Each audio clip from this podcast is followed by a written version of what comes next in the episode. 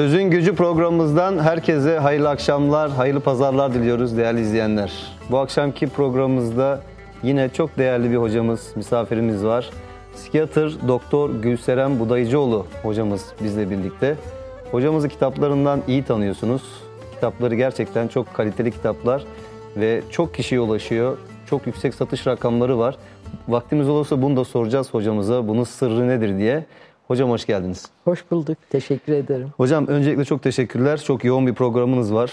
Biliyoruz bizi kırmadınız. Buraya Rica geldiniz. ederim. Ben de çok memnunum burada olduğuma. Çok teşekkürler hocam. Bu, bu akşam ne konuşacağız sevgili izleyenler? Tanrı inancı ve bilim. Evet bununla başlayacağız. Ve iyi ve kötü insan var mıdır? Ya da iyilik ve kötülük nedir, ne değildir? Kendimizi anlamak ve affetmek gibi başlıklarımız var. Tabii pek çok sorumuz var. Hocamıza soracağız. Mesela ilginç olan bunlardan bir tanesi inanç ve mutluluk arasında nasıl bir ilişki olduğu sorusu ve kader motifi.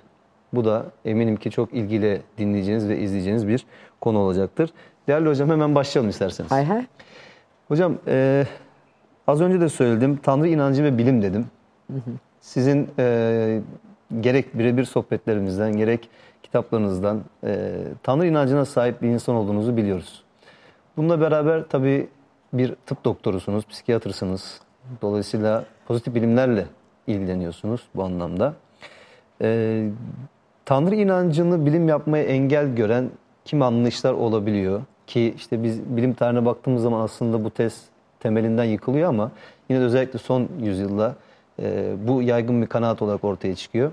Siz hem Tanrı inancına sahip bir kişi, bir doktor hem de e, bir bilim insanı olarak bu konuda neler söylemek istersiniz? Emre'cim teşekkür ederim. Çok ilginç, çok güzel bir soru.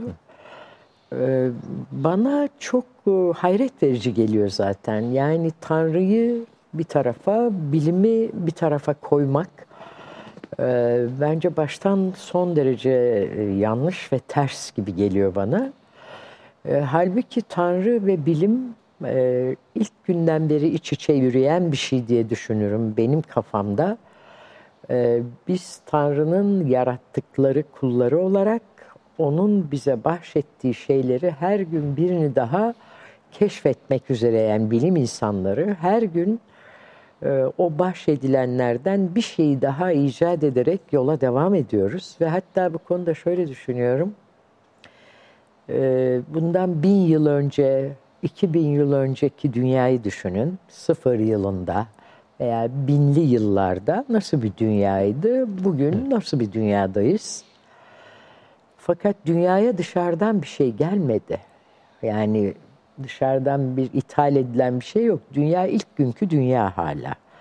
Ve bugün geldiğimiz yerde sadece bu internet canavarı, ben artık ona canavar diyorum, müthiş sardı herkesi, beni de dahil. Bir internet çağına gelebildik. Bunlar bize uzaydan gelmedi.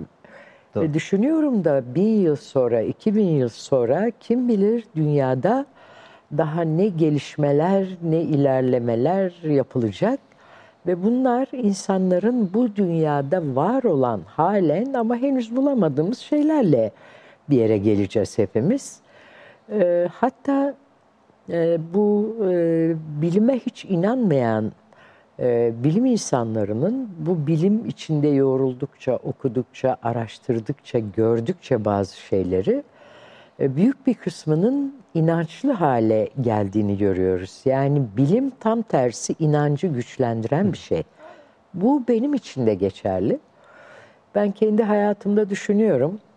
Ee, çocukluğumda e, inançlı bir ailede dünyaya gelmeyi tabii o hepimiz için büyük bir avantaj. Bunu orada öğrenmeye başlıyoruz ama mesela ben de ailem, e, ben bir kolej öğrencisiydim ve kolejde e, hele ki o yaşlarda inanç pek konuşulan bir konu bile değildi.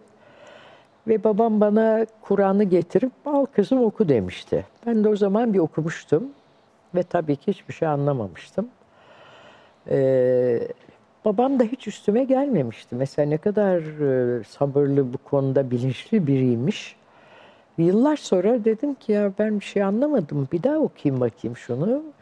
Derken okudukça bir de Kur'an'daki bu özelliğe de çok inanıyorum ben. Okudukça insan yeni bir şeyler keşfedebiliyor, yeniden yorumlayabiliyor Kur'an'ı.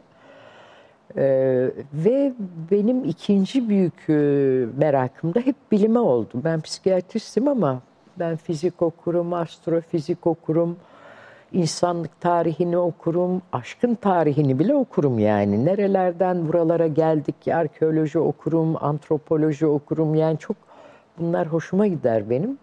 Ve ne kadar yani kendi mesleğinizde bile daha bir adım atabilmek için bunu genişletmek gerektiğini de okudukça öğrendim. Kesin. Hatta bir arkadaşım vardır, kitap kurdu derim ben ona.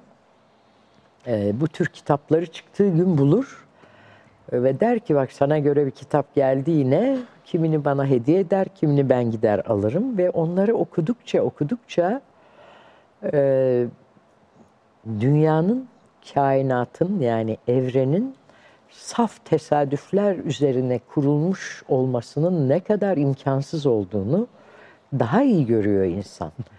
O nedenle ve ben hep oralarda Tanrı'yı görürüm. Yani onun ee, ne kadar onun büyüklüğünü zaten anlamak bu kitapları okudukça biraz daha anlayabiliyor insan. Bu nasıl yüce bir kavram ki e, mesela dünya nasıl kurulmuş benim çok merak ettiğim konulardan biridir. Yani oradaki o bilmem kaç saniyelik patlamayla bugün hala onun üzerinden gidiyor bilim adamları. Yani bu yasalar işte milimin milimi bir e, şey fark olsaymış veya saniyenin yüzde biri bir zaman farkı olsaymış ne hayat olabilecekmiş ne bu evren. Çok hassas, kritik ayarlara dayalı Çok, yani evrenin Yani bunların tesadüfen olma şansını ben hiç görmüyorum ve inanmaktan da e, çok mutlu ve huzurluyum inanıyor olmaktan ve ikisini bilimle yan yana çok güzel koyuyorum. Çok hoşuma gidiyor bir arada görebilmek. Hocam e, tabii Kur'an-ı Kerim aslında sizin de bildiğiniz gibi belki bir bilim kitabı değil ya da ama e, Kur'an-ı Kerim baktığım zaman sizin az önce ben işte fizikte okurum, astrofizikte okurum, okurum işte antropoloji de okurum Evet. diye dikkat çekmiştiniz. Evet. Kur'an-ı Kerim aslında ayetleriyle bizi bütün bu alanları okumaya yani evrenin kendisini okumaya yönlendiriyor aslında. Evet. Yani yaratılışın nasıl başladığını yönlendiriyor, yerleri gökleri incelemeye yönlendiriyor. İşte canlıların yaratılışını, insanın yaratılışını, dağların durumunu, konumunu Evet. vesaire. Bütün bu alanlara yönlendirerek aslında bilim yapacak olan insan olduğu için insan da bu bilimi yaparken e, aslında yaratıcının e, sanatına tanıklık etmiş oluyor. Çok doğru ve ben e, insanın inançlarının bilimle güçlendiğine inanıyorum. Yani ne kadar çok şey öğrenirseniz o kadar e, az bildiğinizi fark ediyorsunuz. Daha çok bilmem, daha çok öğrenmem gerektiğini anlıyorsunuz. Ve e, o sizi daha çok öğrenmeye, daha çok okumaya yönlendiriyor ve okudukça da oralarda Tanrı'yı ve onun yüceliğini daha fazla görüp o bağlantıları ancak oralarda daha rahat kurduruyor insana bak. O Kur'an'da buna benzer bir ayet vardı. Evet bu acaba o mu? Yani ben hep bir arada çok zevkle yapıyorum bu işi. Herhalde bilim yaptıkça evreni inceledikçe insanın hayret ve hayranlık duygusu pekişiyor. Ne dersiniz? Evet. Benim var müthiştir o. Yani benim e, bilime ve bilimden dolayı Tanrı'ya acayip bir hayranlığım vardır. Çünkü anladıkça, gördükçe bunun nasıl e, insanüstü, nasıl ulaşılmaz bir güç olduğunu daha iyi fark ediyor insan. Ama böyle düşünüyorum da hmm, yani eğitimin her konuda eğitimin ama e, insanlara insanların bu eğitimin her türlüsüne o kadar ihtiyacı var ki insanlığımızı bize hatırlatan, bizi derinleştiren, hayata bakışımızı değiştiren bir şey. Bu konuda işte dinle, Tanrı'yla ve bilimle ilgili ne kadar gelişirseniz hayata olan tutkunuz, bağlılığınız, hayranlığınız o derece artabiliyor. Hocam Newton tabii çok meşhur bir fizikçi. Ee, Newton'un çalışmalarında birçok konuda zaten Tanrı'nın varlığına dikkat çektiğini görüyoruz. Tanrı eserleri aracılığıyla bilinir ve Tanrı'ya ulaşmanın iki yolu vardır diyor. Biri kutsal kitap, diğeri de evren. Evren. Yani evreni incelediğiniz zaman orada Tanrı'nın izlerini, işaretlerini çok kolay bir şekilde Çok görüyorsunuz görebilirsiniz. sen. Müthiş, müthiş yani. ben Hocam- çok keyifliyim yani bu konuları okumaktan da konuşmaktan da. Hocam şimdi tabii e, doğaya baktığımız zaman aslında işte bütün canlıların ortak paydasının işte yemek, içmek, e, üremek ve hayatta kalmak olduğunu görüyoruz ama bir anda insan dediğimiz bu varlık teki sahneye çıkıyor Evet. ve tüm bunların anlamı nedir diye sormaya başlıyor. Bir anlam arayışı, çok kadim Evet. bir konu. Ulaşılabilir bütün yazılı kaynaklarda belki bir şekilde insanoğlunun bu hayattaki anlam ve amacının sorgulandığını ve anla- anlaşılmaya çalışıldığını Evet. görebiliyoruz. Evet. Siz tabii aslında mesleğiniz icabı yani ilgi alanınız icabı insanı Evet. inceliyorsunuz ve Evet. e, bu buradan hareketle hayatın anlam ve amacına dair neler söylemek istersiniz? Ee, öncelikle şunu söyleyeyim. Ben Tanrı'nın yarattığı kula ve insana çok hayranlık duyan biriyim. İnsan benim için çok kutsaldır. Ee, ve çok özenle e, yaratılmış kullarız biz. Ee, ve dünyada hiçbir canlıya verilmemiş özelliklerle donatılmış geliyoruz. Ee, hele geldiğimiz e, bu dönemde yani insanlık tarihine de baktığımızda hani biz zannediyoruz ki biz hep böyleymişiz. Halbuki biz çok aşama aşama e, çok yavaş yavaş zaman da o kadar e, anlaması zor bir kavram ki mesela şimdi ben milyon yıllardan bahsedeceğim. İnsanoğlu olarak milyon yılları hayal etmek e, okurken bile bana çok zor geliyor 2000'li yıllardayken. Milyon yıl ne demek Ya acaba da bir insan ama. ömrü ortalama 70-80 yıl maksimumken yani o kadar izafi bir kavram ki insan e, yani zaman ve biz o büyük o bizim tasavvur etmekte bile zorluk çektiğimiz zaman içinde çok küçük bir dilimde dünyadayız ve böyle büyüye büyüye gelişe gelişe bugünlere gelmişiz. Ee, ve insanın aklı, fikri, muhakeme gücü, duyguları, e, zekası ve giderek gelişen ben yeni nesilde bile o farkı görüyorum. Çok zeki, bizden daha zeki yeni nesiller. Biz de demek ki geçmiş nesillerden daha zeki geldik. Yani o değişimi görmek de bende çok e, merak ve hayranlık uyandırıyor. Şimdi böyle bu kadar kutsal bir varlığın e, bu kadar e, dünya tarihine, insanlık tarihine, evrenin tarihine baktığımızda çok kısa bir zaman dilimi. E, onu da şöyle söyleyeyim. Yani kimi bu yıl bu dünyada 90 yıl, 100 yıl kalabiliyor. Hele günümüzde insan ömrü de uzadı. İşte kiminin 20 yıl, kiminin 30 yıl, e, işte eski işte padişahları falan okuyoruz yani 30 yaşında çoğu ölüyor küçücük hastalıklardan. Yani insan ömrü de bakın nasıl uzuyor ama e, sonunda geldiğiniz yer şurası yani dünyaya geldiyseniz e, belli bir süre bile burada yaşamak bir mucize. Çünkü insanın dünyaya gelebilmesi için atlatması gereken bariyerleri düşünüyorum. Yani milli piyangodan Türkiye'de en büyük ikramiyeyi kazanmak çok daha kolay dünyaya gelmekten. Çünkü bir erkekle bir kadının biz çocuk dünyaya getirebilmesi için trilyonlarca alternatifi varken bir tanesi veya iki tanesi dünyaya geliyor. Bu anlamda büyük bir yarış ve rekabet sonucu Evet, Bir çok doğru. tutuyor, Ve biz yani bu dünyaya gelme şansına erişen insanlarız. Ve bunu da en iyi şekilde nasıl kullanmalıyız? Yani buradan hayatın anlamına gelecek olursak, e, bu dünyanın bize verdiği bir şey değil. Dünya bu anlamlarla dolu. Dünyanın herkese yetecek kadar mutluluğu da var, acısı da var.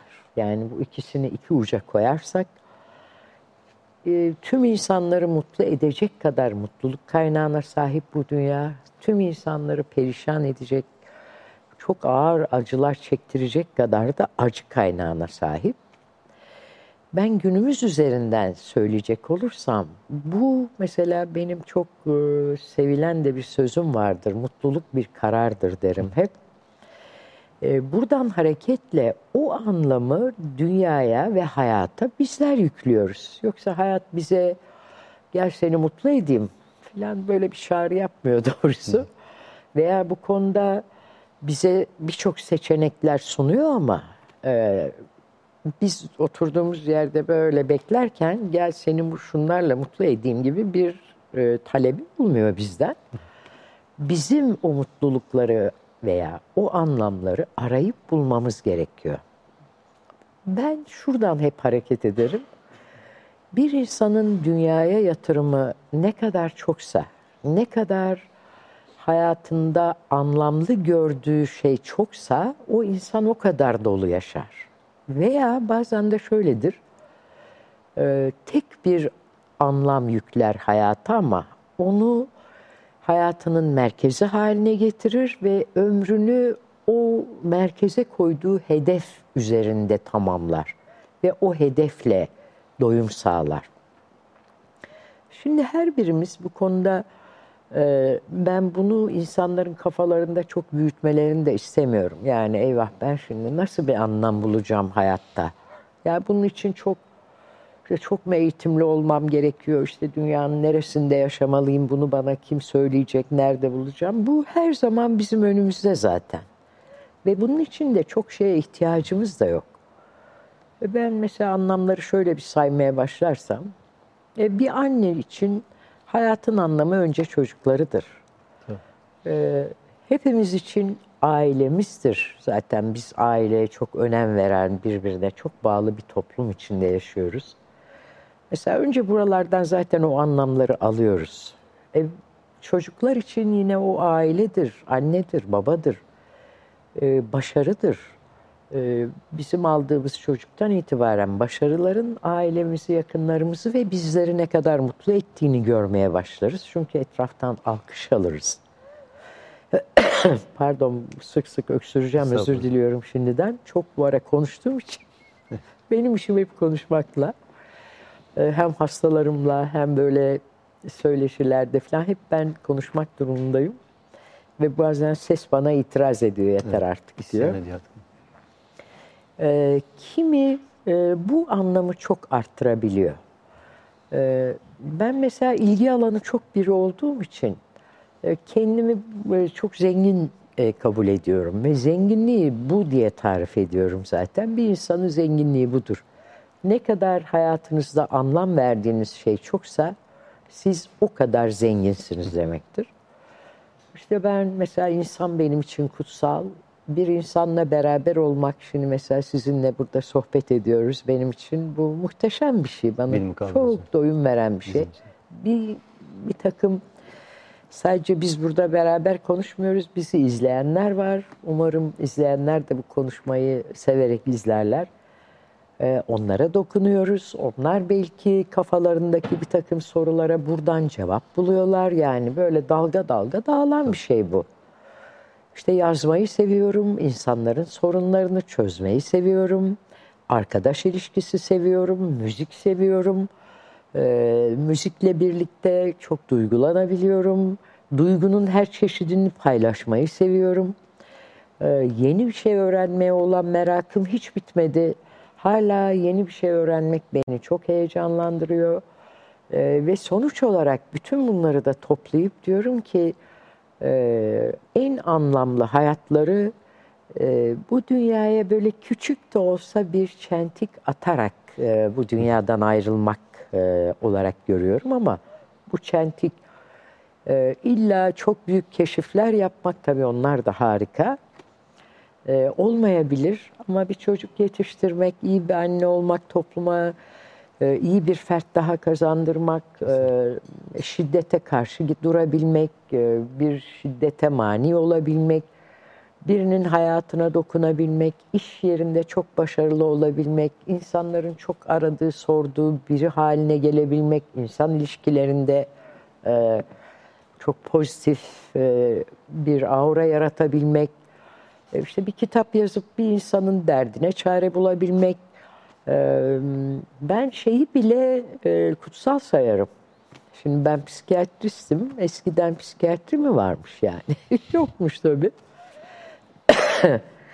Pardon. Mesela eskiden e, ben e, anneannemden, babaannemden de bilirim.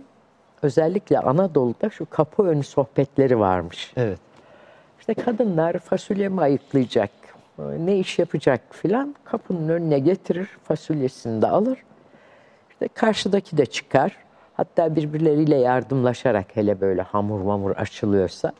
Yoldan geçenler. Gelini çıkar, yoldan geçen gelir. Baktılar ki iş büyük, kendi işlerini bırakır hep beraber.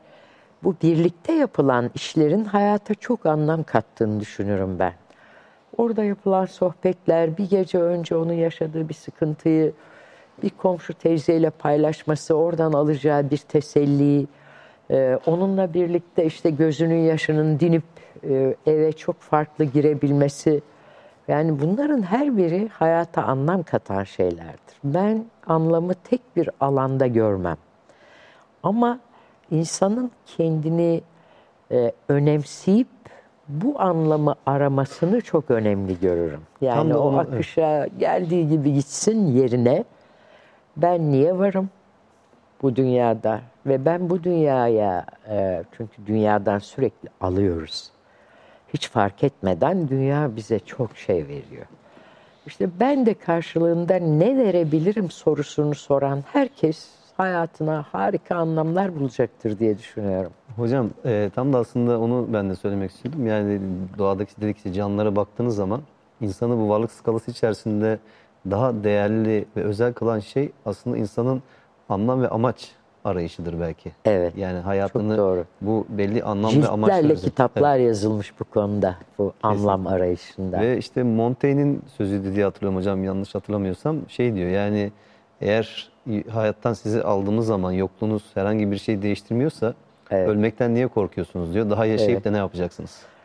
Yani bir insanın herhalde dediğiniz gibi küçük de olsa büyük de olsa e, varlığının bir değeri olmalı. Varlığının bir anlam amacı olmalı. Dediğiniz gibi insanlara dokunabilmeli. Değer katabilmeli. Emre'cim mesela bu sözünde şu geldi aklıma. Ölüm korkusu insana has. Yani hepimizin içinde var olan, e, çünkü öleceğini bilerek yaşayan e, tek e, canlı insan e, şu anda dünyada. E, o nedenle e, zaten bizim en e, neşeli, en keyifli zamanlarımızda bile biz biliyoruz ki bu hayat geçici Evet. ve biz bir gün e, buradan ayrılacağız. Şimdi bu hayatına bu anlamı katamamış, niye yaşadığına bir türlü kendi de görememiş, bunu anlamlandıramamış insanlar ölümden en çok korkan insanlardır. Bedeni arzularına sürüklenmiş insanlar belki daha çok. Tabii yani sadece. E, daha doyumlu, daha hayata dokunabilmiş, yani o hayatla bir alışveriş diye düşünüyorum ben. Hayatla bu alışverişe girebilmiş insanlar için e, ölüm de daha az korkutucudur. Çünkü o artık kafasında ölümü de anlamlandırmıştır, hayatını anlamlandırmıştır. E, nasıl olsa bir gün o gidişe e, hazırdır, zamanını e, hep e, bilinçli kullanmıştır. O nedenle ölüm korkusunun bile e, ilacının o varoluşu hissedebilmek olduğunu düşünüyorum ki işte var olduğunu hissedebilmek için de hayatımıza her birimiz çok farklı anlam ve anlamlar katabiliriz. Dünya bize bunu vermeye hep hazır zaten. Hocam ilk İslam filozofu olarak bilinen, kabul edilen El-Kindi vardır 9. yüzyıl Aha. İslam dünyasında. Kindi şöyle bir şey söyler der ki ben hiç ölmek istemiyorum diyen bir insan aslında ben hiç var olmak istemiyorum demektedir diyor. Çünkü insan ölümlü bir varlıktır. Dolayısıyla ölüm aslında varlığı bir tamamlayıcısıdır. İnsan varsa Maalesef öyle. ölüm de vardır. Ben çok düşünmüşümdür yani hiç ölüm olmasaydı nasıl bir hayatımız olurdu acaba diye. Mesela o anlam bulmak ne kadar zor olurdu o zaman hayata. Bazen iyi ki ölüm var diyebiliyor insan. Doğru. Hocam e, ruh sağlığı sizin işte doğrudan alanınız. Sizce inancın bireyin ruh sağlığı üzerinde nasıl bir etkisi var ve aynı zamanda sizce insan inanma ihtiyacı olan bir varlık mı? Yani siz gerek danışanlarınızla konuları konuşurken e, bu konuda nasıl bir hissiyat içerisindesiniz?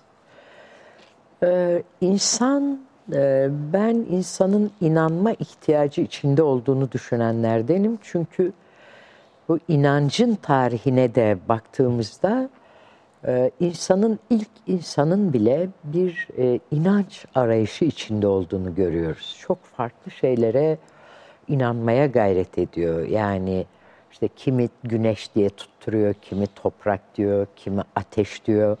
Ama hep bir inanma arayışı içinde. Fakat bu arada e, zekası ve gelişimi de devam ediyor insanın ve artık bir zaman sonra onlar e, insanın e, aklı ve, ve zekasıyla pek uyuşmamaya başlıyor. E, ben inanmanın insanın e, yalnızlığını gidermede, e, bu dünyayı daha değerli bulmada, e, kendini daha değerli bulmada e, çok büyük avantaj sağladığını düşünüyorum. Belki Çünkü zorluklarla mücadele etmedi aynı zamanda karşılaştığı problemler. Öyle. Şimdi ben inançlı biri olarak e, öncelikle yalnız değilim. Yani diyorum ki beni tanıyan, beni bilen, beni duyan, beni önemseyen e, biri var. Yani bir koruyucu var, bir muhatap var. Sizi yaratan ve sizi her an e, sizinle olduğunu düşündüğümüz. Ben öyle düşünüyorum yani Tanrı her an her kuluyla beraberdir. Yani o kadar muhteşem bir e, kavramdır diye düşünüyorum. Hatta buradan size eski bir anımı anlatayım.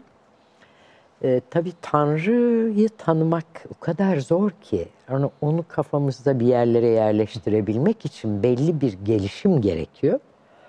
Biz çocuğuz daha. E, o zaman babaannem hayatta ama biz böyle 4-5 yaşlarında filanız. Kız kardeşim ve ben, o da benden bir yaş küçüktür. Bir gün annem herhalde bir yere gitti ki babaannemle oturuyoruz. Babaannem de eski kadın, işte inançlı, namazını kılan. İşte namaz biter, tesbihini çeker, dua eder falan. Biz o ritüelleri hep görerek büyümüşüz. Sonradan bir erkek kardeşimiz oldu babaannem. Yattım üstüne atlardı filan. Biz yapamazdık. Bizim öyle lükslerimiz yoktu.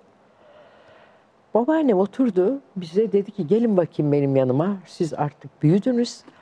Ee, doğruyu, yanlışı, sevabı, günahı öğrenmeniz gerekiyor.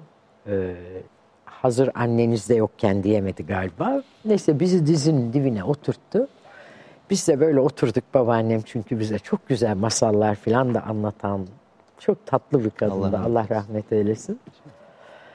Dedi ki bakın hepimizin dedi omuzlarımızda sağ omuz, omuzumuzda bir melek, sol omuzumuzda da bir melek oturur. Biz hemen baktık sağa sola bir şey göremedik. Yok dedi. Siz görmezsiniz ama şu anda hepimizin omuzlarında birer tane melek oturuyor sizde de var. Ve dedi sağ omuzundaki melek senin e, hayat içinde yaşarken yaptığın sevapları elinde kağıt kalem yazıyor. Sol omuzundaki melek de senin yaptığın, işlediğin günahları yazıyor. Ve dedi dünya bitip biz öldüğümüzde işte öbür tarafa gittiğimizde biz tabii o zaman ne öbür tarafı biliyoruz ne ölüm nedir biliyoruz filan. Bunun dedi hesabını bize bu defter önümüze konacak ve bunların hesabı bize sorulacak filan böyle anlattı ama böyle anlattı. Şimdi biz bunu dinledik. Başka ne sorduk filan o kadarını hatırlamıyorum.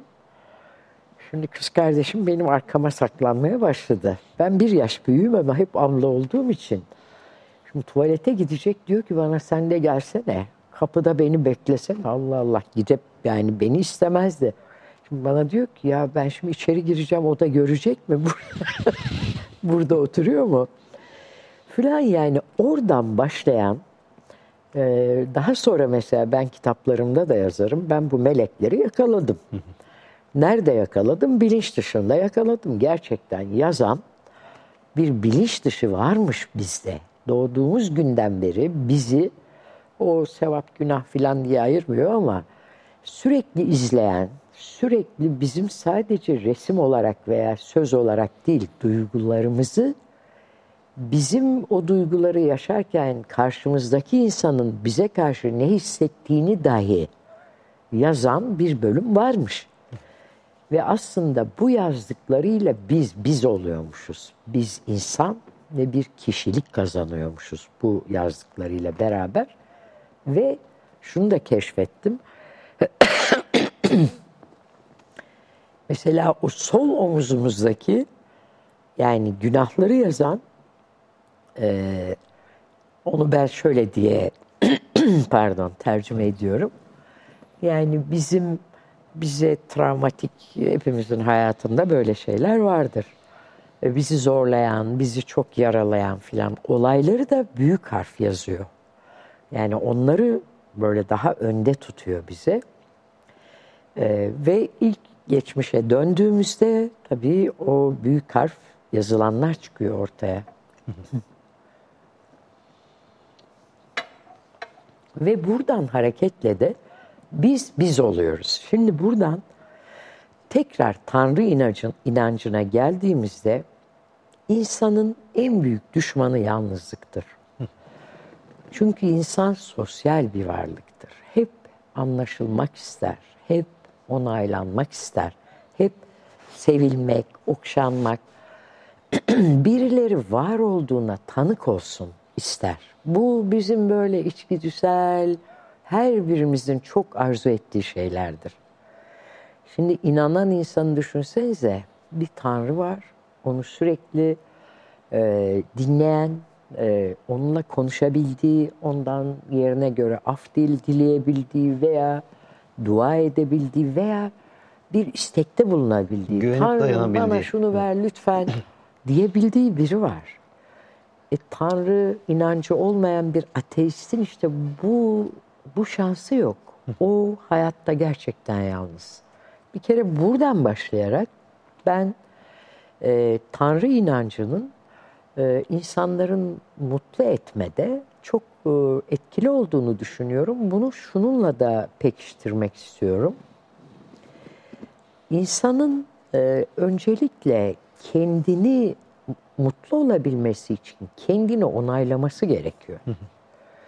İşte o onayı almada da inancın çok etkisi vardır. Çünkü biz insan dediğin ne yani? Her an çok doğru şeyler yapan varlıklar değiliz. Çok yanlışlarımız olabiliyor bizim. Şimdi belki öyle sorularınız olacak mı bilmiyorum ama yani mükemmel insan diye bir şey zaten olamıyor. Bizim içgüdülerimiz de buna izin vermiyor. Hepimizin geçmişe dönüp baktığımızda yanlış yaptığımız şeyler görebiliyoruz biz hayatımızda. E şimdi bu yanlışlar için af dileyebileceğimiz, affedildiğimizi hissedeceğimiz bir Tanrımızın olması bizi mutluluğa biraz daha yaklaştırıyor. Çünkü kendimizle daha barıştırıyor bizi. Hocam aynı zamanda bizi aslında e, seven, koruyan, gözeten, güvenebileceğimiz ve dayanabileceğimiz. Evet. Yani hiçbir şekilde bizi hani e, halk arasındaki tabirle yarı yolda bırakmayacak olan. Evet. Mutlaka mutlaka bir şekilde o e, güzelliklerini, Daha o da önemlisi bir sahibinin olduğunu bilmesi olan. insanı her zaman huzura götüren bir şeydir ama e, yani şuna da benim saygım sonsuz. Yani insan e, yani Tanrı'ya inanmayan ve böyle yaşayan da pek çok insan var.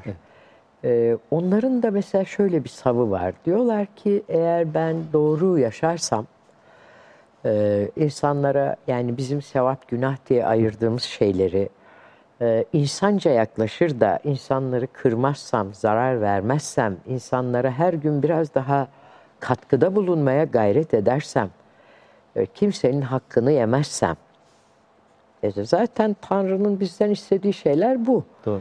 O ne yapıyor? Bence o inanmamakla e, kötü insan olmuyor. O iyi insan olarak ama bir şansı kaybederek yaşıyor bu dünyada diye düşünüyorum. Yani inançlı olmanın şansını kaybediyor ama o da yine iyi insan olarak yaşayıp devam edebilir. tabii ki. Yani Hocam- benim o konuda da Evet. saygım sonsuzdur. Şüphesiz. Hocam e, mutluluk dedik aslında biraz çok kısa değindik ama inanç mutluluk arasındaki ilişki. Evet. Tabii mutluluk çok kadim bir e, Evet. tartışma. Gerçek anlamda nedir ne değildir. Herkes farklı şekilde içini doldurabilir. İşte bilgide temellenen bir erdem midir mutluluk ya da işte ne bileyim bedensel hazlar mıdır? İşte insanı Evet. gerçek anlamda mutlu ettiği iddia edilen sağlanan fayda mıdır? Çok farklı yaklaşımlar var mutlulukla ilgili. Siz bir psikiyatr olarak e, yine insanlarla sürekli bu konuları görüşen, e, mutsuzluktan yakınan ya da mutluluk arayan Evet. insanlarda e, bu anlamda neler gözlemliyorsunuz? Şimdi Emre'ciğim çok e, ters şeyler söyleyeceğim. yani e, ters şöyle ters olacak. E, mutluluğum ben e, bir ömür mutluluk e, diye bir kavram düşünemiyorum. Evet. Çünkü e, mutluluk e, çok yüksek bir kavram diye aklımıza gelir. Şimdi mutluluk nedir deyince yani sevinçle mutluluğu zaman zaman biz karıştırırız. ya da hazla mutluluğu. Haz, sevinç, huzur yani hangisi mutluluk diye. İstersen mutsuzluktan e, başlayayım anlatmaya.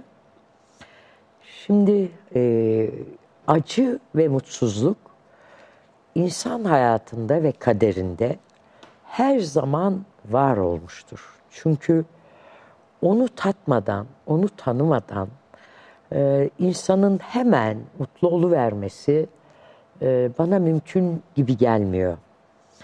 E, zaten hayat da bunu mümkün kılmıyor bize. Doğduğumuz günden itibaren hayat bizi acıtıyor, yaralıyor.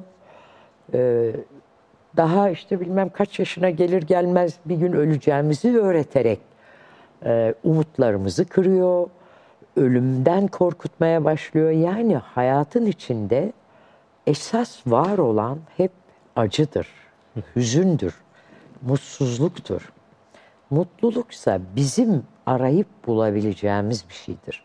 Yani bir insan hayatın içinde hiç mutluluğu aramazsa e, mutluluğun ayağımıza geleceğini düşünmüyorum ben. Mutluluk bizim arayıp bulabileceğimiz bir şey. Hazır İki- bulamayacağımız bir şey yani.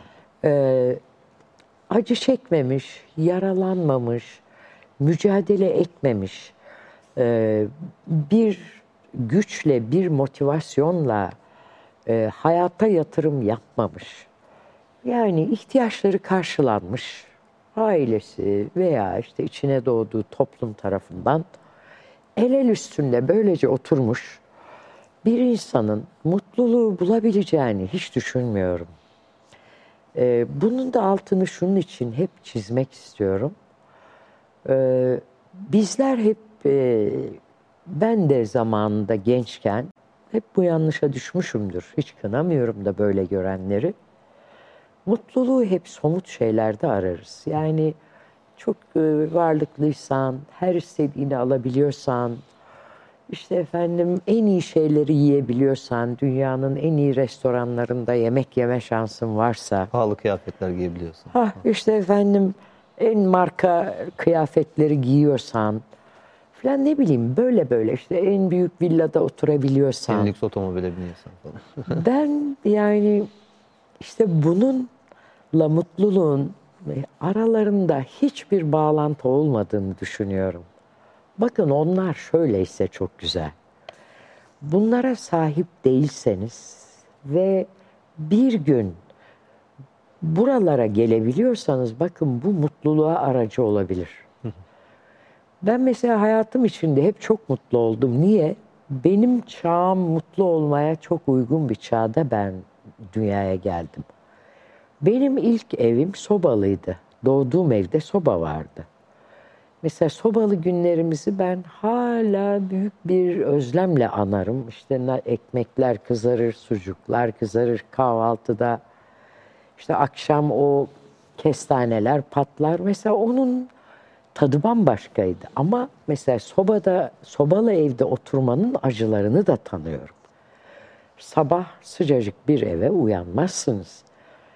Evlerimizde hizmetçilerimiz falan yoktu. Bizim annemiz erken kalkacak, e, ev soğumuş olacak, sobayı yakacak ve biz ısınmanın tadını alacağız.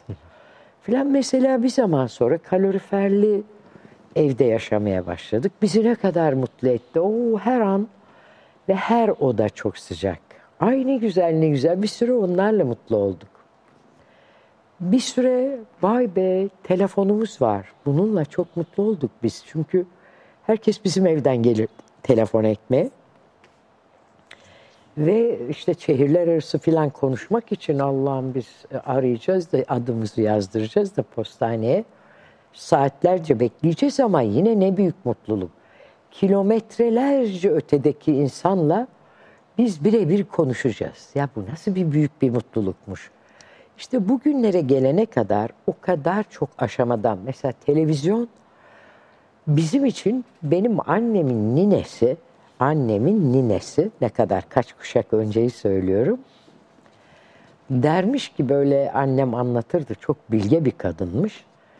İşte bir gün öyle bir gün gelecek ki evinizde bir kutu olacak ve bu kutunun içinde siz işte buradan çok uzak diyarları o kutunun içine bakınca göreceksiniz. Oradaki insanlarla konuşacaksınız filan dermiş. Tabii e, çocuklar da ninemiz işte hikaye masal anlatıyor diye dinlerlermiş. Tabii annem e, annem uzun e, yaşadı çok şükür. Bu yıl kaybettim annemi 90 yaşındaydı.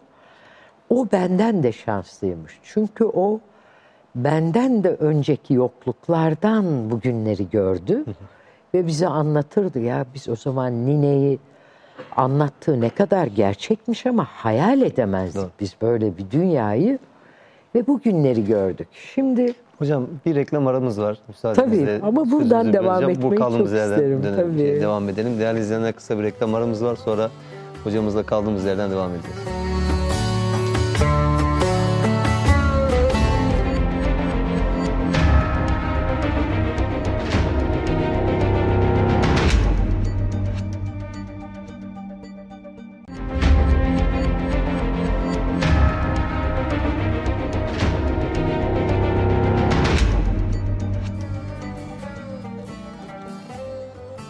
Evet sözün gücü kaldığı yerden devam ediyor. Psikiyatr Doktor Gülseren Budayıcıoğlu hocamız bizle birlikte. Mutluluk konuşuyorduk, inanç mutluluk ilişkisini. Hocam çok e, güzel bir anısını anlatıyordu ki tam reklama gitmek zorunda kaldık. Hocam lütfen kaldığınız yerden buyurunuz. Evet şunu çok altını çizmek istiyorum. Ee, bir kere e, mutluluk e, çok yönlü e, bize gelir. Ama biz bazen e, sadece somut ve maddesel şeylerde olduğu yanlışına düşür, düşeriz mutluluğun. Halbuki mutluluk e, özellikle doğduğu günden beri her şey var olan bir insana o var olduğu var olan şeyler asla mutlu etmezler. Ama o somutlukların yani o bize konfor sağlayan işte kalorifer, ee, işte harika bir yatak, işte efendim her gün yediğimiz güzel yemekler, ee, işte onu giymek, bunu giymek. Tabii ki mutluluğu e, bir şekilde insanlara getirebilir, insanı kendini beğenmesi filan hoş şeyler ama e, umut varsa, yani bir insan bunlardan yoksunsa ama bir gün bunlara erişebileceği umudu varsa o insan mutluluğa en yakın insandır bence. Yani ben çalışırım, uğraşırım, vazgeçmem ve bir gün benim de bu arzu ettiğim şeyleri ben yakalarım.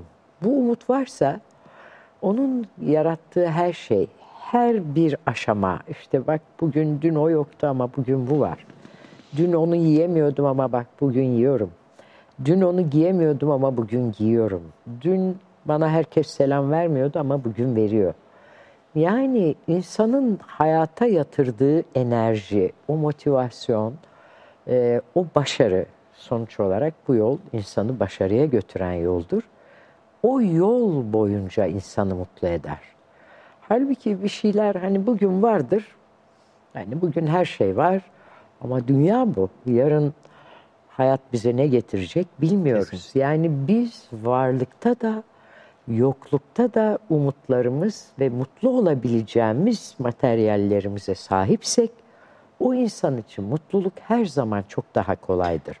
Yani dışarıdan bize e, ithal ettiğimiz bir şeyle mutluysak biz, bize ait değil o. Biz o mutluluğu dışarıdan alıyoruz. İşte bir eşimizden, işimizden, işte belli yer ama bizde değil aslı. Şimdi bu çok tehlikeli. Çünkü bunu kaybettiğimiz anda o mutluluğu da bizden alır götürürler. Bunun için başka ne gerekiyor? Bunun için bizim çocukluğumuzdan itibaren o mutlulukla tanıştırıldık mı, tanıştırılmadık mı? Mesela ben yine hep kendimden anlatmayı çok severim. Çünkü kendimden anlatınca galiba daha hissederek anlatıyorum bazı şeyleri. Bizim evde mesela biz mutluluğu şöyle tadardık. İşte annem o gün kestane patlatıyorsa o biz onunla mutlu olmayı öğrenirdik.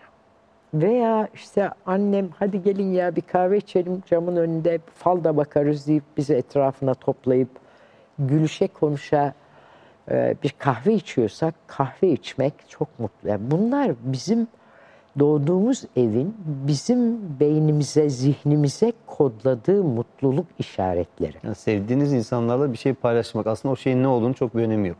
Ne güzel değil Yani mi? İşte bak şey mesela de bu benim işte böyle gayet anlattığımda e, hatta şaşar insanlar. Hani ne var ki bunda mutlu olacak? Halbuki o benim beynime hala öyledir yani. Bir fincan kahve içmek beni çok mutlu eder. Niye?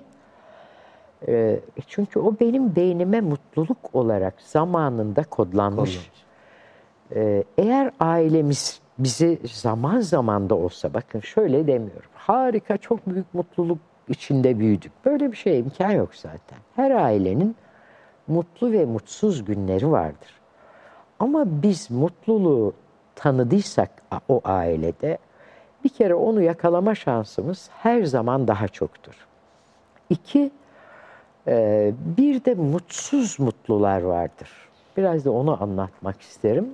Çünkü bizim ve dünyadaki tüm toplumlarda sadece bizde değil, mutsuz mutlu adedi çok yüksektir bu sayıdaki insan. Onlar şöyle insanlardır. Mesela hep hasta olan e, insanlar vardır. Ay işte şikayetleri hiç bitmez. Evhamlar. Ay işte kalbim, ay böbreğim, bu arada taş var, ay belimi tutuldu filan değişen, e, hep e, doktorlara giden veya doktordan da vazgeçtim artık bu hastalık benden gitmeyecek, e ne yapayım? Umutsuz insan yani umutsuz. Mutsuz ama Umutsuz, bakın evet. o işte ben ben de psikiyatrist olduktan sonra o mutsuzun mutluluğu burada yakaladığını gördüm. Hmm. Yani onun da mutlu olma yolu bunun arkasına sığınıyor. Mutsuzluğun arkasına sığınarak ne yapıyor? İşte belki o güne kadar alamadığı ilgiyi çevreden alıyor. Belki o yolla kendini affediyor. Yani e, sen de zaten iyi şeylere layık değildin. Bak şimdi hep hasta olarak e, bu cezayı kendine çektiriyorsun. Onunla doyum sağlıyor. Hayatın içinde zaten hep hasta olarak yaşayarak e, bir takım şeyleri ödediğini düşünüyor. Yani e, bu o kadar geniş bir kavram ki. Hocam şöyle bir şey sorsam yani az önce dedik ki hani insan umutlu olursa eğer, ümit Aha. içerisinde olursa bugün sahip olmayabilir ama e, çalışarak ileride sahip olabilir.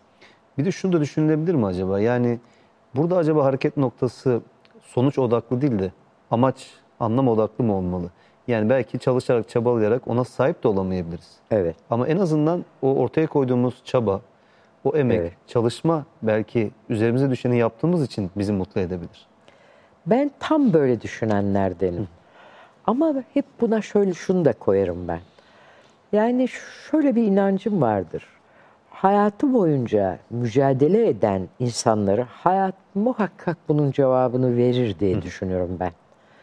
Yani burada umutsuzluğa hiç yer yoktur. Yani bugün yapamaz, yarın yapamaz ama vazgeçmeyen, çalışmaya devam eden birinin e, büyük ya da küçük ama bir şeyleri elde edeceğine kesin gözüyle bakarım. Hatta bu konuda daha ileri söylemlerim vardır benim. Derim ki başarılı olmayı, mutlu olmayı kafasına koymuş birini bu tabiri de ailemden öğrenmişimdir. Hani iki cihan bir araya gelse bunu yapamaz derler ya. Yani mutlu ve başarılı olacak adamı iki cihan bir araya gelse durduramaz. Eğer o o umutla, o motivasyonla hayatın içindeyse hayat ona muhakkak bu cevabı verir. Fakat tersi de mümkündür.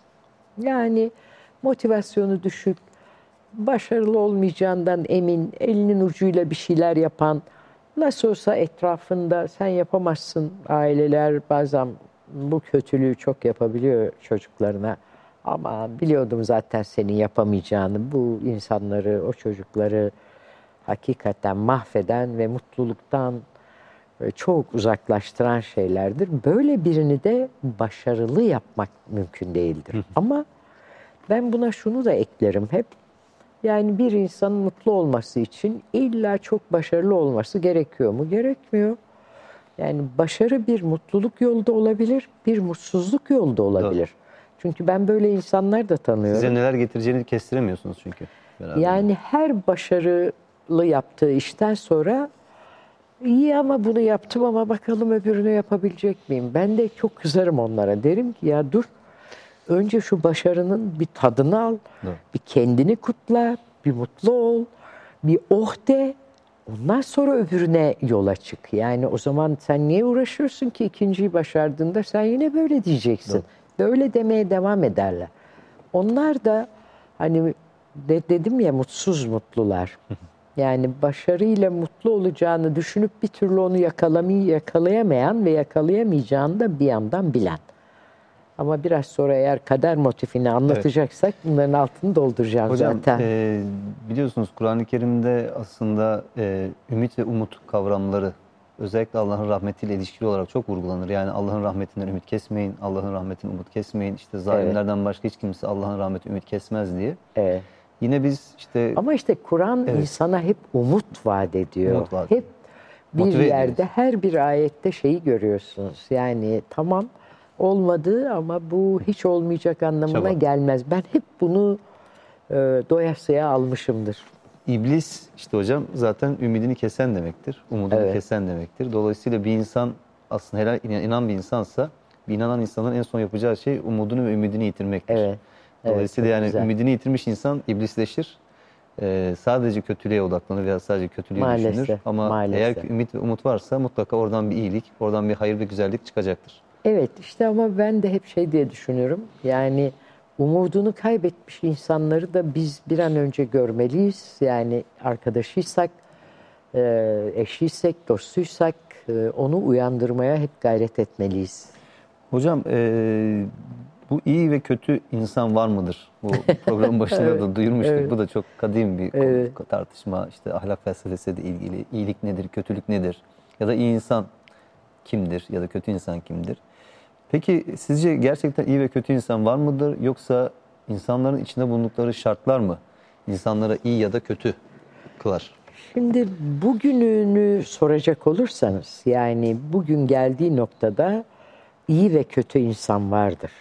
yani nereden geldiğine bakmazsak çok kötü insanlar var. Çok iyi insanlar da var ki daha yeni biliyorsunuz ülkece yasa boğulduk Ceren'in evet. ölümüyle birlikte bir kötü insan o melek gibi kızı ve amacı da yok. Tek amacı kötülük yapıp birini öldürmek. Yani bundan kötülüğü bundan iyi nasıl tanımlar ki insan? Şimdi geldiği yerde iyi ve kötü insan tabii ki vardır. Ancak insanı iyi de kötü de yapan e, yüzde doksan ihtimalle çünkü belki o yüzde doksanın üzerine de çıkabilirim ama yüzde doksan diyeyim ben onu. Bizim hangi koşullar içinde bugüne geldiğimizdir insanı iyi kötü yapan. Çünkü e, yani o küçük bir yüzde e, belli arızalarla dünyaya gelebiliyor. Yani empati yapma gücü olmayan, e, böylece dünyaya gelen insanları iyi yapma şansımız zaten yok ama çok küçük bir oran o. Ama onun dışında bir insanı iyiliği öğretirseniz daha sonra kötü yapamıyorsunuz adamı zaten. Ama kötülüğü öğretirseniz onu iyi yapma şansınız var. Ben mesela İstanbullu gelinde hep Adem üzerinden hep bunu anlatmaya çalıştım. Adem kötü bir insandı. Öyle yetişmişti ve hayatta hep beklentisi şuydu. her benim yak- yakınıma gelen, bana yaklaşan insan belli bir kötülük yapmak için bana yaklaşır. Ya da bir çıkarı için. çıkarı, bir yalanı dolanı vardır ve benim görevim ne? Bir an önce bana nereden saldıracak aman uyanık olayım da e, gardımı alayım onunla başa çıkabileyim. Mesela o Çok yorucu insan- bir şey hocam bu. e, uzun bir yolda biz de Adem'i e, topluma kazandırabildik ama ben benim orada belki yeteri kadar altını çizmediğim şöyle bir şey daha var.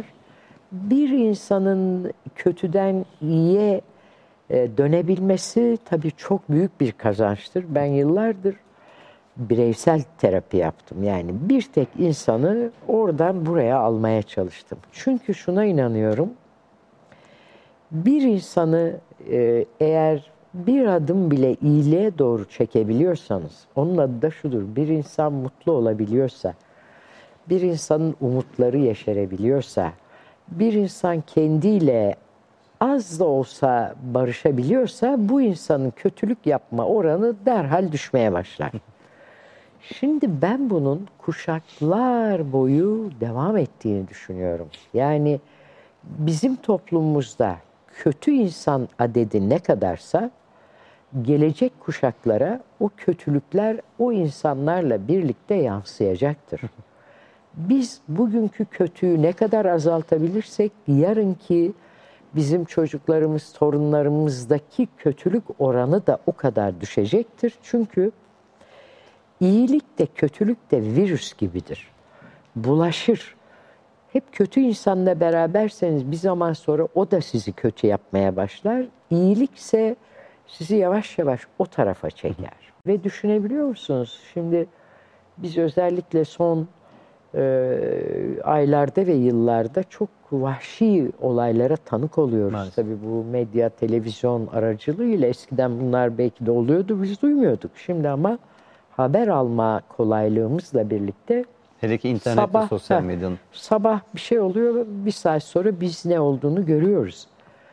Ve e, şiddeti özellikle kadına uygulanan şiddeti, çocuğa uygulanan şiddeti veya işte erkeğe de uygulanan şiddeti Ya da hayvanlara görüyoruz. uygulanan şiddeti, Hayvanlara evet. evet. ya ben de o konuda çok yani üzülenlerdenim. Şimdi mesela bu şiddete uğrayan insanlar daha sonra şiddet göstermeye devam edecek. Mesela o e, Ceren'i öldüren katil e, zaten daha önce başka suçlar işlemiş bir çocuk. Yani o zaten kötü ve kötülüğe devam edecek. Onu cezaevinden çıkardığımız gün e, bir günde cezaevinden çıkacak.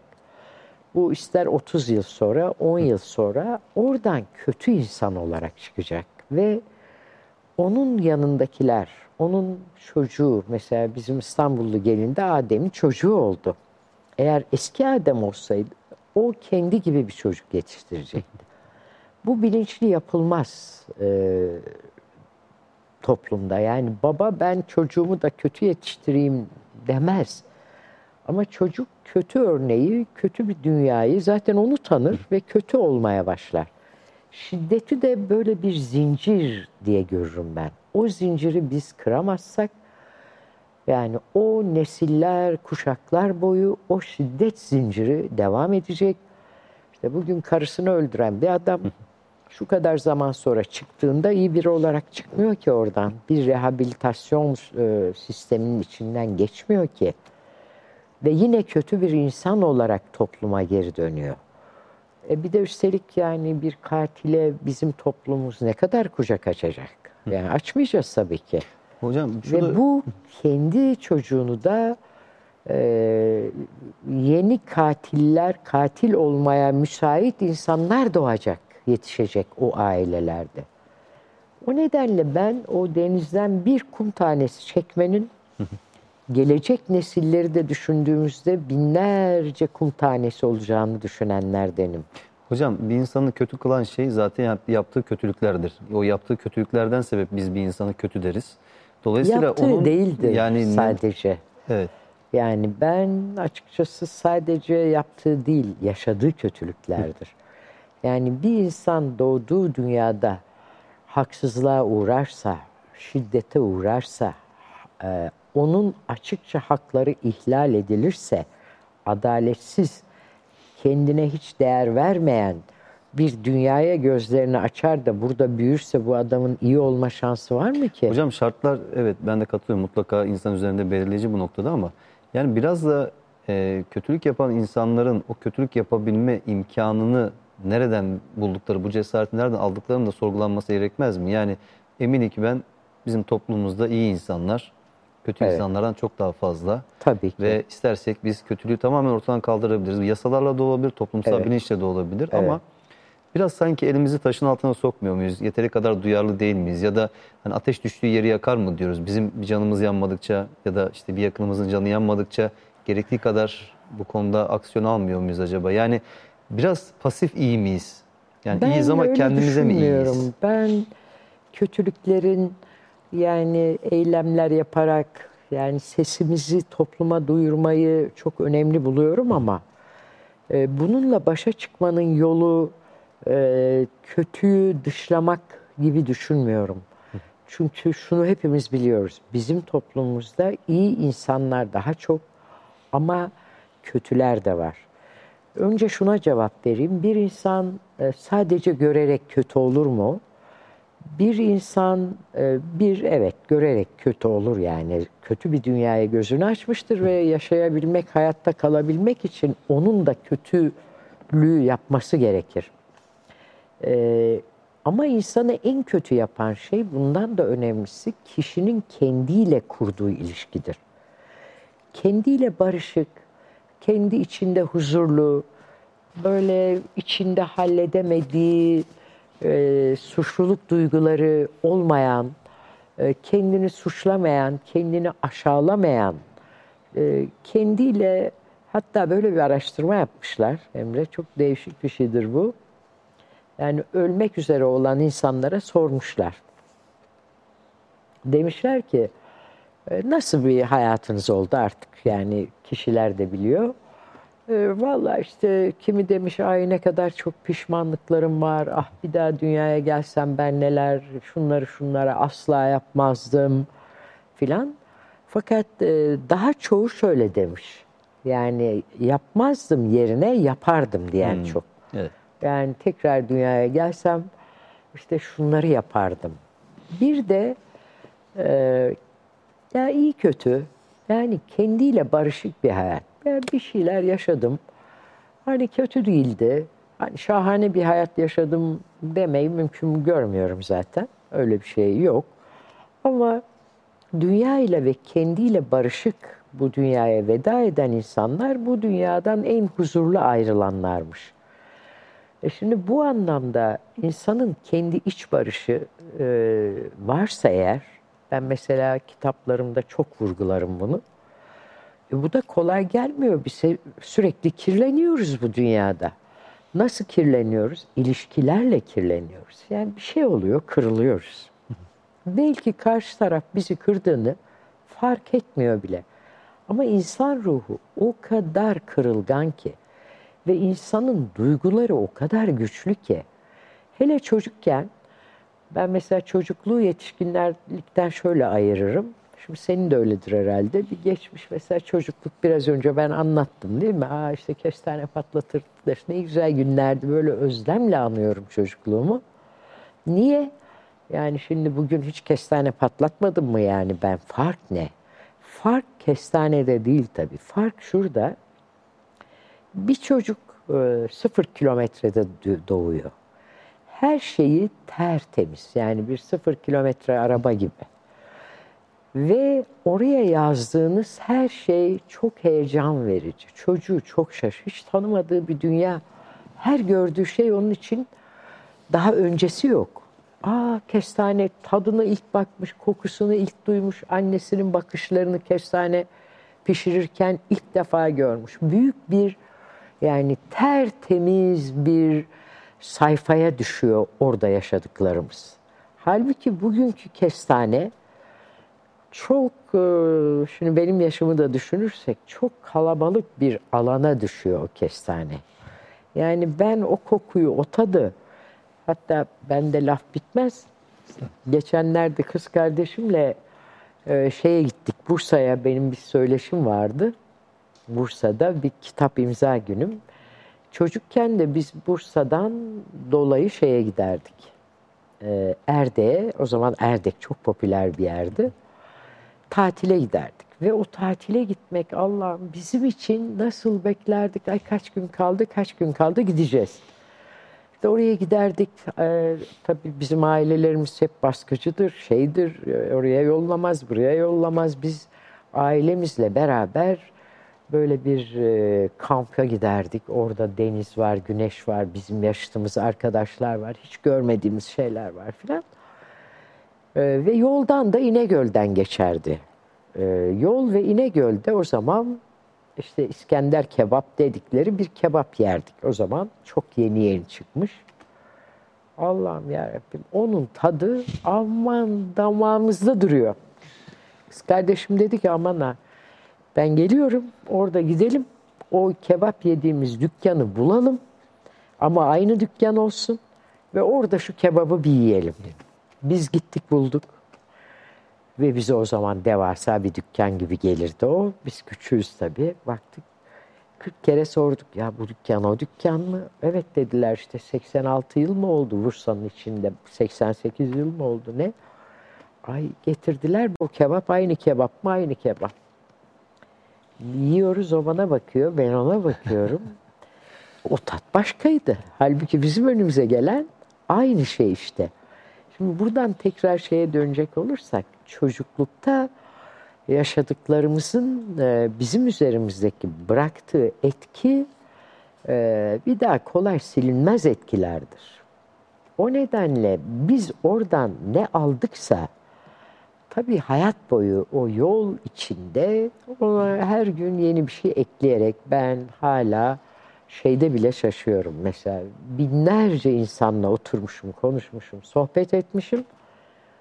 Ve diyorum ki aman Tanrım çok değişik bir şey anlatıyor bana. Yani dünya evet yaşamak, merak etmek, hayret etmek, mutlu olmak için hala çok şey barındırıyor. Hocam bir e, 7-8 dakikamız kaldı. O yüzden şu özellikle kitaplarınızın çok ilgi gördüğünü biliyorum. Yani e, imza günleriniz maşallah çok e, yoğun Teşekkür ilgiyle ederim. geçiyor. İnsanlar sizi seviyorlar. Yani bunu hissedebiliyorum. Ben yani evet ben de şeyden, hissediyorum e, sosyal medyadan görürken bile onu büyüğü bu işte. evet, hissedebiliyorum hakikaten. Sizi belki de ailenizde ailelerinden birisi olarak görüyorlar. Evet, öyleyim. Peki öyleyim siz zaten. bunu neye bağlıyorsunuz? Yani hem kitaplarınızın bu kadar çok e, ilgi görmesini, insanların e, size karşı bu kadar muhabbetlerin olmasını siz bunu neye bağlıyorsunuz hocam?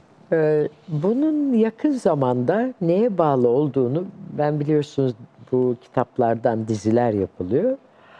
Şimdi bu senaristlerden yeni bir dizi hazırlığındayız. Senaristlerden biri dedi ki bütün kitaplarınızı okudum ama şunu bulamadım dedi. Ya burada bir büyü, bir sihir var da bu nedir? En iyisi ben size gelen mesajları okuyayım ki yani Oradan yakalayayım. kitapların neresi insanları bu kadar etkiliyor? Ben de diziye bunu koyayım. En çok bunun üzerinden yürüyelim diye bu oturduğu binlerce bana gelen mesajı okudu. Senarist arkadaş. Ertesi gün geldi bana dedi ki hocam e, burada konu filan değil dedi sizsiniz. Bu tabii çok hoşuma gitti benim. Ben de ufak ufak yani birinden hiç duymamıştım bunu ama hoşuma gitti birinden duymak. Bence olay şu. Ben olayı asla bir olay diye anlatmıyorum. Ben benim yaşadığım bir şeyi naklediyorum. Ben karşıma hasta gelmiş, içeri girdiği anda başlıyorum. Nasıl bir adam böyle? Ay gıcık oldum şurasına da. Bunu bile yazıyorum. Veya yanlış bir şey yapıyorum. Yanlış bir şey söylüyorum. Ve diyorum ki ya nasıl yaptım ben? Ayıp ya. Bunca yıl sonra insan böyle söyler mi? Bak adam kırıldı şimdi işte. Bunu bir de şimdi tamir etmeye uğraşacaksın. Yani bir yandan kendimle konuşurken veya işte anlatıyorlar. O kadar duygulanıyorum ki ben duygulu biriyim ve meslek hayatım boyunca da bunu hiç azaltamadım. O doktorların bir izolasyon mekanizmaları vardır. Bunu azaltmak da istemedim. Çünkü bizim mesleğimizde paylaşmazsanız Evet. Hastaya faydalı olamazsınız. Yani o duygunuzu karşı tarafa hissettirmeniz lazım. Tamamen yani onunla aynı acıyı, aynı sevinci, aynı heyecanı benim de duymam gerekir ki ondaki etkisi e, yok olmaya başlasın. E ben de zaten buna teşne biriyim yani şeyim, e, duygularım hep çok güçlüdür.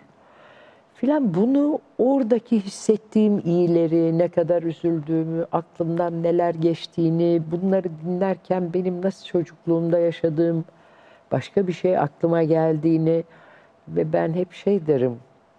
Yani hastalarım beni binlerce kez terapiden geçirdiler. Çünkü ben her hastamla birlikte bir terapi yolculuğuna girdim. Yani onun hayatını götürürken, onun sorunlarını işlerken e sonuç olarak hepimiz insanız ve hepimiz aynı ülkenin insanıyız. Bunu Evet. çok önemli buluyorum. Ve tabii aynı ülkenin insanı olmak bile bizi birbirimizi anlamaya çok yaklaştırıyor. Ben onları anladıkça ve böyle yazdıkça onlar benim üstümden kendilerinin empatisini yaptı. Yani benim üstümden insanlar kendileriyle konuştular, kendileriyle barışmaya çalıştılar, kendi sorunlarını yakaladılar. Bunları da ben yazarken böyle yaptığımın farkında değildim ha. Yani bunları çok bilinçli yaptığımı zannetmeyin. Böyle çıktıkça ben daha böyle yazar oldum. Aramızdaki muhabbet inanılmaz ve Çok şükür. e, tabii beni acayip mutlu eden bir muhabbet Belki bu. bu kadar gerçek olduğu için hocam yani hayata dair, insana dair olduğu için, gerçek olaylar olduğu için bu Bunu kadar da belki bana çok alınıyor. soruyorlar Emre. Diyorlar ki siz acaba ne kadar kurgu kullanıyorsunuz? Hmm. Yani bu gerçek mi? Ben mesela bu konuda çok bunu belki şu anda bizi seyredenler de e, benden duymak isteyebilir. Ben hikayenin özünü asla bozmuyorum. Yani neyse o. Çünkü o bir matematiği vardır. Doğru. Onu hiç bozmuyorum. Ama tabii ben psikiyatrist olarak insanların özel hayatında ifşa edecek değilim. Yani bugüne kadar hiçbir kitabımın kahramanını hiç kimse tanıyamamıştır ve tanıma şansı da hiç olmayacak. Hatta şimdi eskiden eyvah benim hikayemi de yazarsa diyorlardı. Şimdi bana hastalarım çok kızıyor. Hocam bu kadar zamandır geliyoruz ya beni hala mı yazmadın? Ee, Ama inşallah her birini bir gün bir şekilde e, yazmayı tabii çok istiyorum. Hocam bir iki dakikamız var ama son olarak da şunu sorayım. Ee, az önce de bahsettiniz kitaplarınız dizi senaryolarına uyarlanıyor. Öncelikli olarak bu size ne hissettiriyor ve dizilerin toplum üzerindeki olumlu ve olumsuz etkilerini değerlendirdiğiniz zaman sizin yani bir e, kitabınızın bir diziye senaryo olarak uyarlanması buna nasıl bakıyorsunuz? Yani bu konuda bir Hmm. hani hedefiniz veya bir e, amacınız Tabii ki var. ifade Olmaz etmek mı? gerekirse nedir? Bu Tabii hedef ben amaç? hedefsiz bir şey yapmam zaten. Yani tabii var. Ee, ben televizyonun yani çok gücüne çok inanıyorum. Hele İstanbullu gelinden sonra bunu çok yakından da gördüm. Ee, Benim zaten yolum bu yol. Yani ben ne kadar çok insana dokunabilirsem o kadar daha e, görevimi yapmış. Çünkü bunu bir misyon edindim ben artık kendime. Ve insanların psikiyatriyi de şöyle tanımlıyorum hep. E, psikiyatri benim gözümde insanı kendisiyle barıştırma sanatıdır. Ve bu artık e, günümüz insanının buna çok ihtiyacı var. E, Ve ben mesela bizim klinikte filan da öyle çok hastalardan çok artık hepimizin problemi var. Yani günlük sağlıklı insanın sorunlarına çare bulmaya gayret ediyoruz. Ve dizilerin bu konuda en etkin olduğuna inanıyorum ben. Yani insanları etkilemede en etkin yollardan biri işte bu diziler. Bir de üstelik diziyi insanlar çok keyifle de izliyorlar.